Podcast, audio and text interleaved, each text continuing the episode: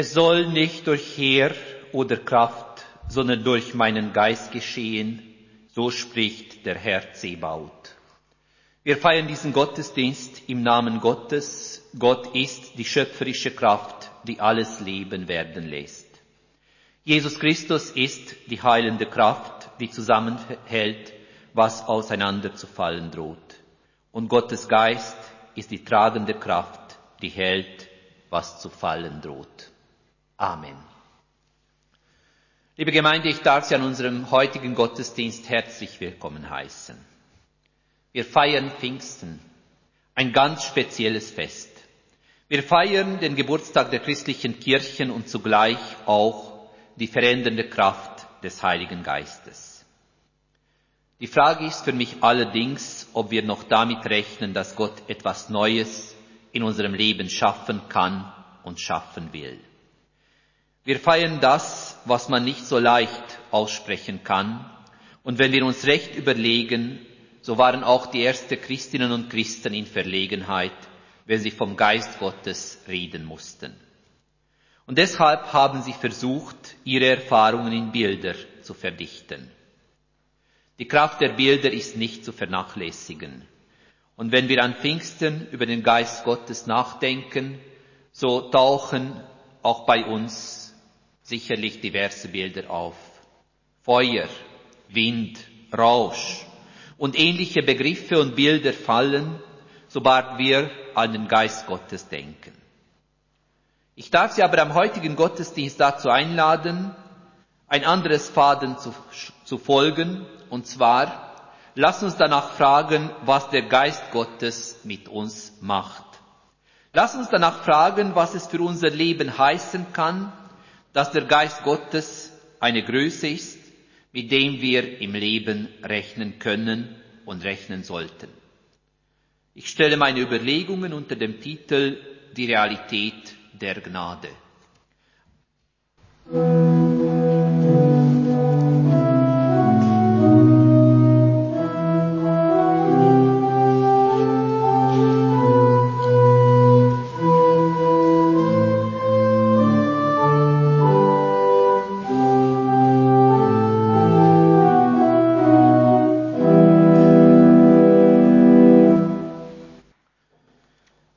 Liebe Gemeinde, am heutigen Sonntag hören wir die Schriftlesung aus der Apostelgeschichte und die Schriftlesung wird uns Carolina Frei vortragen. Als das Pfingstfest kam, waren wieder alle zusammen, die zu Jesus gehörten. Plötzlich kam vom Himmel her ein Rauschen wie von einem starken Wind. Das Rauschen erfüllte das ganze Haus und in dem sie sich aufhielten. Da erschien ihnen etwas wie züngelnde Flammen, die verteilten sich und ließen sich auf jedem Einzelnen von ihnen nieder. Alle wurden vom Heiligen Geist erfüllt. Sie begannen in fremden Sprachen zu reden, ganz so, wie der Geist es ihnen eingab. In Jerusalem lebten auch fromme Juden aus aller Welt, die sich hier niedergelassen hatten. Als das Rauschen einsetzte, strömten sie zusammen, sie waren verstört, denn jeder hörte sie in seiner eigenen Sprache reden. Erstaunt und verwundert sagten sie, sind das nicht alles Leute aus Galiläa, die hier reden? Wie kommt es, dass jeder von uns sie in seiner Muttersprache reden hört? Wir kommen aus Persien, Medien und Elam. Wir stammen aus Mesopotamien, Judäa und Kappadokien aus Pontus und der Provinz Asia, aus Phrygien und Pamphylien, aus Ägypten und der Gegend von Cyrene in Libyen. Ja, sogar aus Rom sind Besucher hier. Wir sind Juden von Geburt an, aber auch Fremde, die zum jüdischen Glauben übergetreten sind. Auch Kreten und Araber sind hier dabei. Wir alle hören diese Leute in unserer eigenen Sprache erzählen, was Gott Großes getan hat. Erstaunt und ratlos sagte einer zum anderen, was hat das wohl zu bedeuten? Wieder andere spotteten, die haben zu viel süßen Wein getrunken. Da trat Petrus vor die Menge, zusammen mit den anderen Aposteln. Mit lauter Stimme wandte er sich an die Leute. Ihr Leute von Judäa, Bewohner von Jerusalem, lasst euch erklären, was hier vorgeht, und hört mir gut zu. Diese Leute hier sind nicht betrunken, wie ihr meint. Es ist ja erst die dritte Stunde des Tages. Nein, was hier geschieht, hat der Prophet Joel vorhergesagt. Gott spricht, das wird in den letzten Tagen geschehen. Ich werde meinen Geist über alle Menschen ausgießen. Eure Söhne und Töchter werden als Propheten reden, eure jungen Männer werden Visionen schauen und eure Alten von Gott gesandte Träume haben. Über alle, die mir dienen, Männer und Frauen, werde ich in diesen Tagen meinen Geist ausgießen und sie werden als Propheten reden. Sie haben aus dem Neuen Testament das Wort aus der zweiten Apostelgeschichte, Vers 1 bis 18 gehört. Soweit das Wort des Herrn, der Herr segne sein Wort an uns. Wir sammeln uns zum Gebet. Komm, Sturmwind des Geistes, zerbrich die selbstgemachten Häuser, die uns doch nicht bergen können. Führe uns hinaus aus unseren Kerkern, beheimate uns in deinem ewigen Haus. Komm, Sturmwind des Geistes, bring zum Erlöschen die künstlichen Lichter, die uns erblinden ließen für das wahre Licht. Gib uns den klaren Blick. Komm, Sturmwind des Geistes, überflute die Dämme, mit denen wir uns abgesichert haben gegen den Einbruch des Himmels. Komm, Sturmwind des Geistes, befreie uns aus unseren eigenen Wüsten. Amen.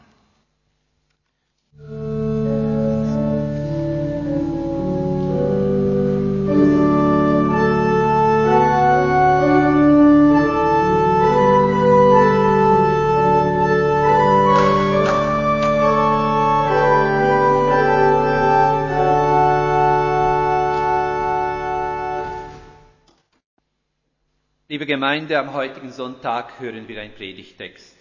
Ein Predigtext aus der Römerbrief, und zwar aus der Römerbrief aus dem achten Kapitel hören wir die Verse 14 bis 17. Und da lesen wir Folgendes. Alle, die sich von diesem Geist führen lassen, sind Kinder Gottes. Ihr habt ja nicht einen Geist empfangen, der euch zum Sklaven macht. Dann müsstet ihr doch wieder Angst haben. Ihr habt vielmehr einen Geist empfangen, der euch zum Kinder Gottes macht. Weil wir diesen Geist haben, können wir rufen, Abba, Vater. Und derselbe Geist bestätigt unserem Geist, dass wir Kinder Gottes sind. Wenn wir Kinder sind, dann sind wir aber auch Erben. Erben Gottes und Miterben von Christus. Voraussetzung ist, dass wir sein Leiden teilen denn dadurch bekommen wir auch Anteil an seiner Herrlichkeit.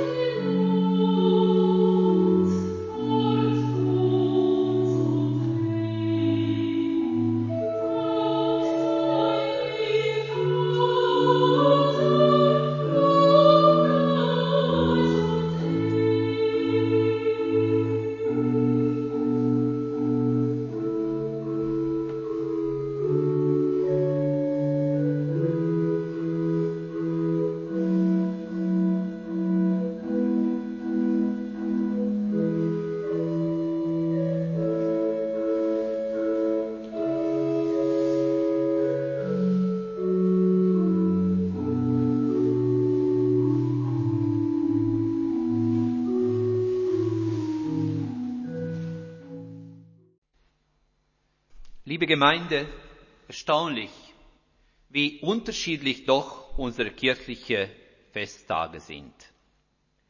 Während Weihnachten, Palmsonntag oder Ostern eine ganze Menge an Dramatik und an schönen, vertrauten Bildern und Bräuche bieten, steht Pfingsten etwas abseits. Es gibt kaum noch Bräuche, welche mit diesem Fest verbunden sind. Und viele Menschen können nicht mehr viel mit der Aussage anfangen, dass Gott uns seinen Geist schenkt. Für viele ist der Geist Gottes ein ganz abstrakter Begriff, etwas, womit die Theologen vielleicht noch etwas anfangen können, aber für den durchschnittlichen Menschen ist dies nicht relevant. Ganz viele meinen zwar, einen Geist in dieser Welt zu entdecken, nennen diesen aber zum Beispiel Geist der Erde oder Geist gar der, Geist der Schöpfung, aber ganz sicher nicht Geist Gottes. Die kirchliche Tradition allerdings lehrt uns, dass diese Annäherungen, so richtig sie auch scheinen, einen entscheidenden Punkt übersehen haben. Es geht doch darum zu sehen, dass der Geist Gottes nicht nur Auserwählte, besondere Menschen angeht, sondern alle, die sich Christinnen und Christen nennen. Der Geist Gottes ist kein Abstraktum, er ist konkret. Und die biblische Geschichte lehrt uns, dass der Geist Gottes als der Geist Jesu Christi uns Menschen ganz nahe gekommen ist. Menschen ermutigt hat und immer noch ermutigt, anders zu leben und anders zu handeln als vorher. Der Geist Gottes ist real. Man muss ihn aber annehmen, damit er auch in unserem Leben sichtbar wirken kann. Und unser heutiger Predigtext zeigt uns einen Weg. Einen Weg, wie man von diesem konkreten Geist Gottes reden kann, beziehungsweise was denn dies für uns bedeuten kann. Die erste Aussage unseres Predigtextes zeigt uns den Weg und lässt uns modernen Menschen schon etwas ratlos zurück. Diejenigen, die sich vom Geist Gottes führen lassen, sind Kinder Gottes, heißt es da drin. Und mit dieser Aussage haben die meisten von uns einige Mühe. Auch wenn man die Realität der Gnade und des Geistes nicht in Frage stellt, so wird doch diese Aussage eher befremdend für uns. Wir sind in der modernen Welt gewohnt, dass wir über unserem Lebensweg bestimmen. Wir haben Pläne und haben dafür die nötigen Kenntnisse, zumindest meistens, diese Pläne für unser persönliches Leben zu verwirklichen. So läuft dies im Normalfall. Was, wenn aber etwas Besonderes geschieht? Was aber, wenn es keine Planungssicherheit mehr gibt, wenn man nicht mehr selber planen kann, aus welchem Grund auch immer, geschweige denn, wenn man nicht imstande ist, irgendwelche Pläne auszuführen. Was dann? Und genau dies sind die Momente, in denen der Mensch in mächtige Zweifel und Selbstzweifel kommen kann. Wenn ich nichts mehr planen kann oder wenn ich nichts mehr so ausführen kann, wie ich dies geplant habe, was bin ich noch wert? Was ist mein Leben noch wert? wenn ich nicht alles so machen kann, wie ich mir gewöhnt bin, wie ich das eigentlich machen möchte. Andererseits kommen die Fragen, habe ich alles richtig einkalkuliert? Habe ich die richtigen Worte gesagt? Habe ich wirklich das Richtige getan in dem entscheidenden Moment? Und so weiter und so fort.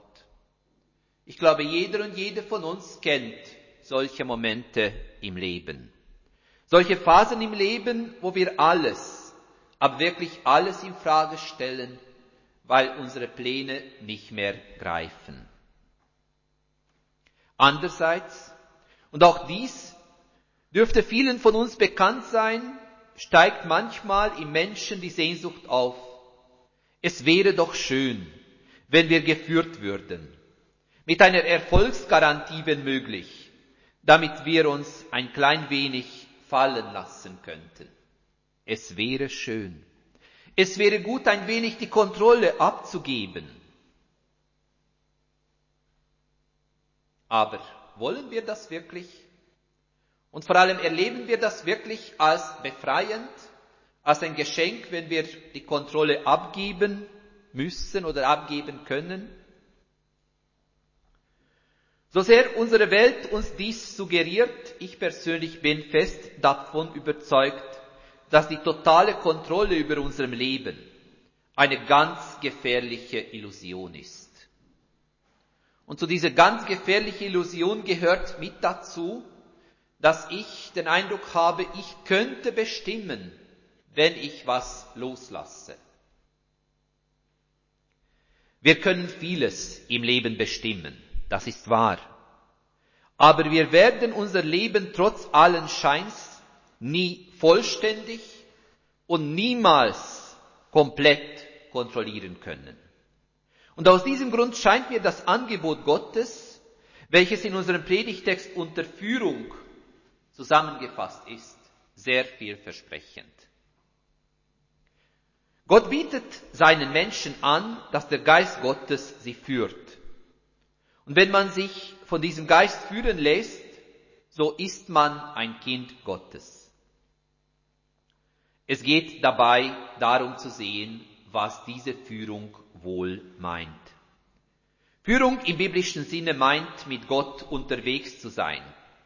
Führung meint das Wissen und Bewusstsein, dass wir ganz und gar uns auf Gott verlassen können. Wir sind nicht auf uns selbst gestellt in den diversen Entscheidungssituationen des Lebens. Führung meint, ich kann, ja, ich darf mich zurücklehnen.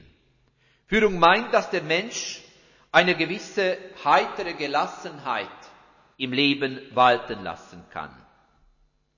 Führung meint, ich muss nicht jede Sekunde meines Lebens kontrollieren. Ich kann, ich darf loslassen. Und wenn man dies begriffen hat, so hat man einiges vom Wesen des Pfingstfest begriffen.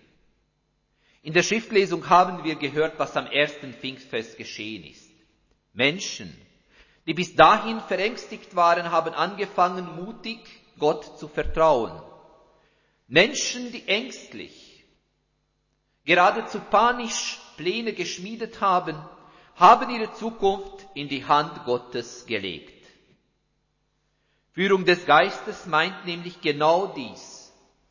Trotz meiner Ängste, trotz meiner Sorgen und trotz mancherlei Unsicherheiten in mir und in meinem Leben, ich vertraue darauf, dass der Geist Gottes mich führt, dass ich als ein Kind Gottes manches mit einer heiteren Gelassenheit nehmen kann.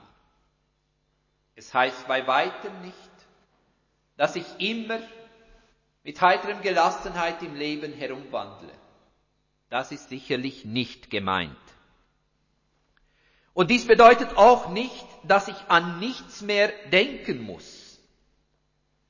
Es bedeutet auch nicht, dass ich nichts zu planen habe. Es bedeutet jedoch, dass ich bei meinen Planungen im Leben mit der Anwesenheit Gottes rechnen kann. Der Geist Gottes sichert uns zu, dass wir nicht mit irgendeinem Gott im Leben rechnen können, sondern mit Gott, der uns als seine geliebte Kinder betrachtet. Nein, er betrachtet uns nicht nur als seine Kinder. In unserem Predigtext haben wir deutlich gehört, wir sind seine Kinder. Und dies gibt uns Menschen, sofern wir das annehmen, eine gewisse Sicherheit und Stabilität im Leben, die wir so sehr nötig haben. Und spürt man etwas von dieser Stabilität und Sicherheit im Leben, so entstehen solche wunderschöne Kunstwerke, wie wir eben vorher gehört haben. Danke dir, Vater. Ja. Aber was macht der Geist Gottes mit uns? Außer dass wir wunderschön reden können oder dass wir ganz schöne Kunstwerke schaffen können. Was macht der Geist Gottes mit uns? Nicht, dass all das nicht wichtig wäre, aber was geschieht mit uns in unserem Alltag? In unserem Predigtext heißt es, dass der Geist Gottes den Menschen von den Fesseln der Sklaverei befreit.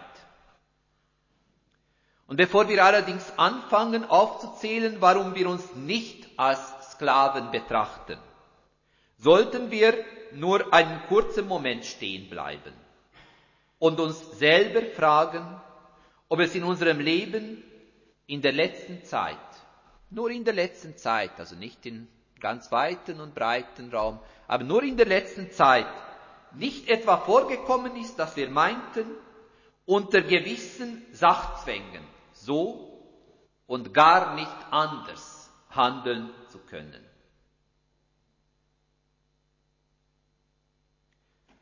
Die vermeintliche Sachzwänge im Leben sind genau diejenigen Fesseln, von denen uns der Geist Gottes befreien möchte. Nicht Sklave zu sein bedeutet, kritisch sein zu dürfen. Nicht Sklave zu sein bedeutet für mich, nicht obrigkeitshörig zu sein. Nicht Sklave zu sein bedeutet, dass man in aller Freiheit die nötigen kritischen Fragen stellt. Und ich denke, das haben wir heute vielleicht mehr nötig als je zuvor. Und dies gilt für die Entscheidungen der anderen, aber das kritische Nachfragen gilt auch für die eigenen Entscheidungen im Leben. Wir sollten nicht nur kritisch hinterfragen, was andere tun. Wir sollten bei uns selber anfangen. Nicht Sklave zu sein bedeutet, dass der Mensch dazu befreit ist, nach den eigenen Werten zu handeln und dabei für das, was für ihn persönlich wichtig ist, gerade zu stehen. Die wichtigste Folge von Pfingsten ist es, dass der Mensch zugesagt bekommt, du darfst frei handeln und für deine Werte gerade stehen. Du darfst die Verantwortung übernehmen.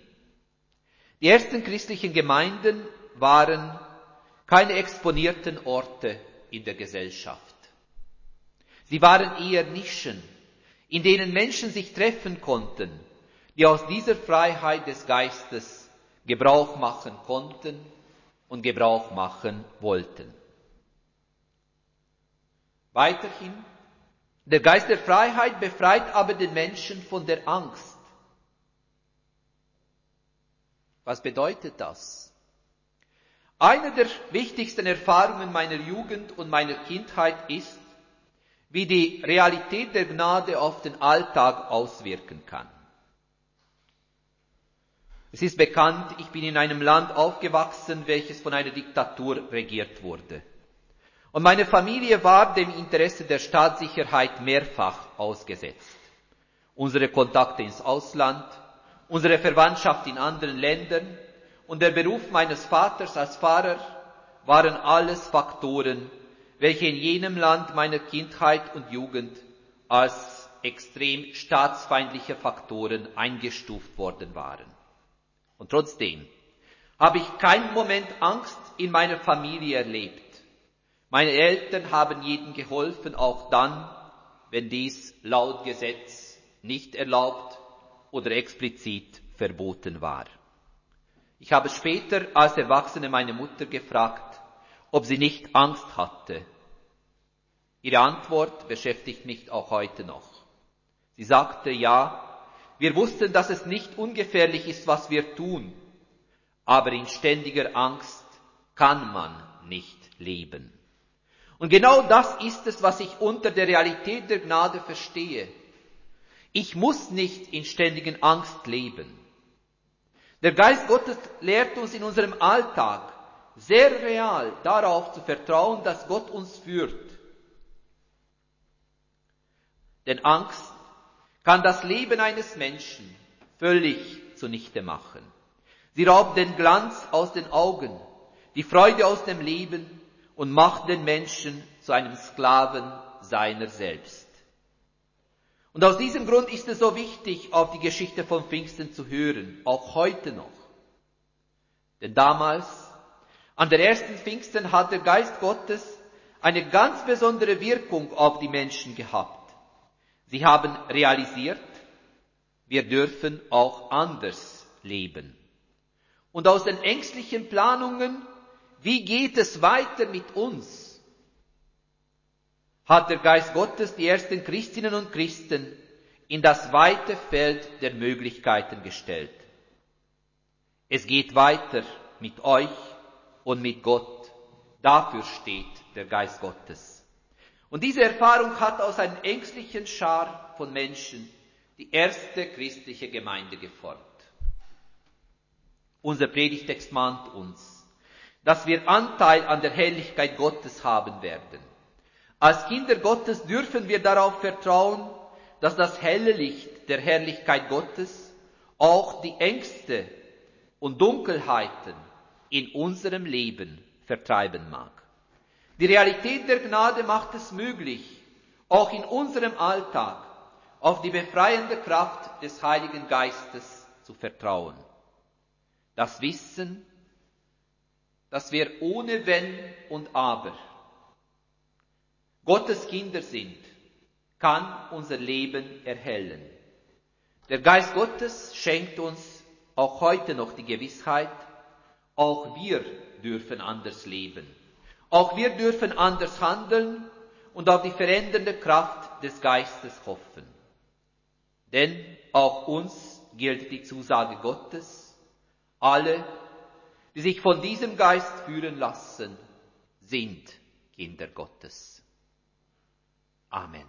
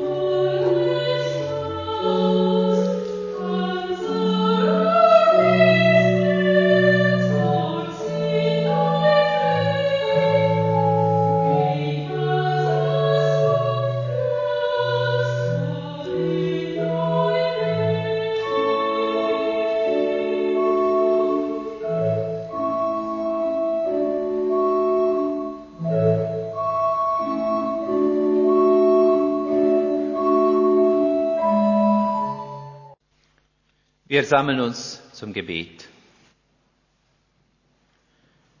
Gott, lass uns lernen, dass wir deine Kinder sind.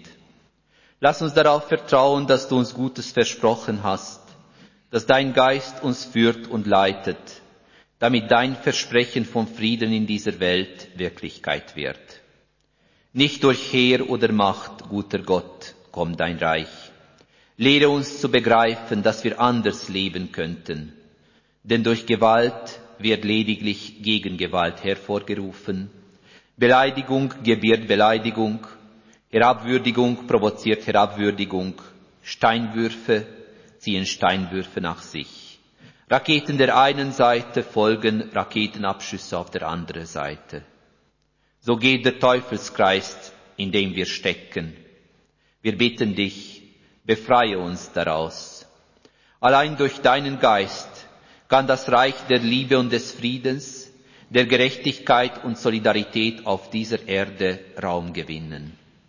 Wir sehnen uns so sehr danach und stehen dem doch selber mit im Weg, mit unserer Selbstsucht, mit unserem Hochmut, mit unserer Trägheit. Befreie und beliebe uns, bring uns auf neue Ideen, gib uns Mut und Kraft zu tun, was wir als deinen Willen erkannt haben. Amen.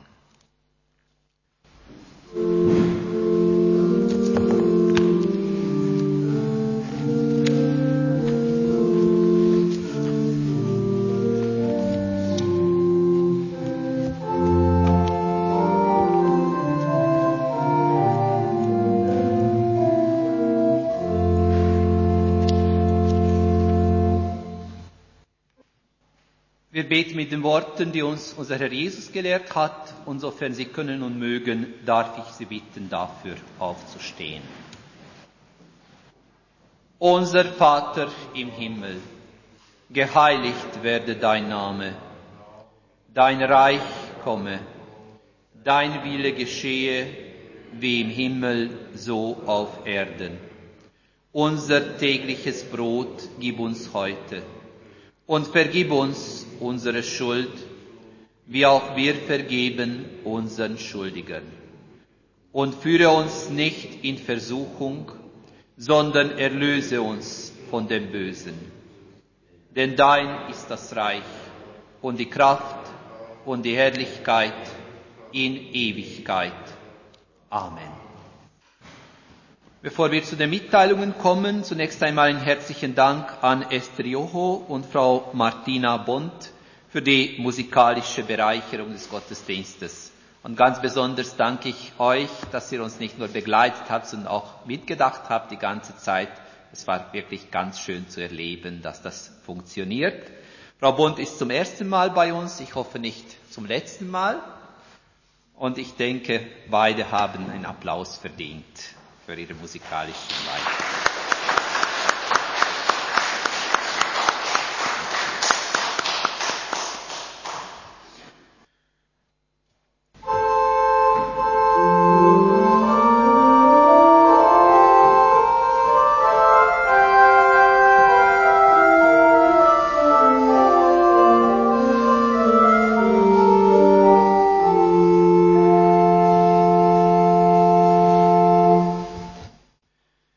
Gemeinde Gottes geht in der Kraft, die euch gegeben ist, geht einfach, geht unbeschwert, geht heiter und haltet Ausschau nach der Liebe, geht unter dem Segen Gottes.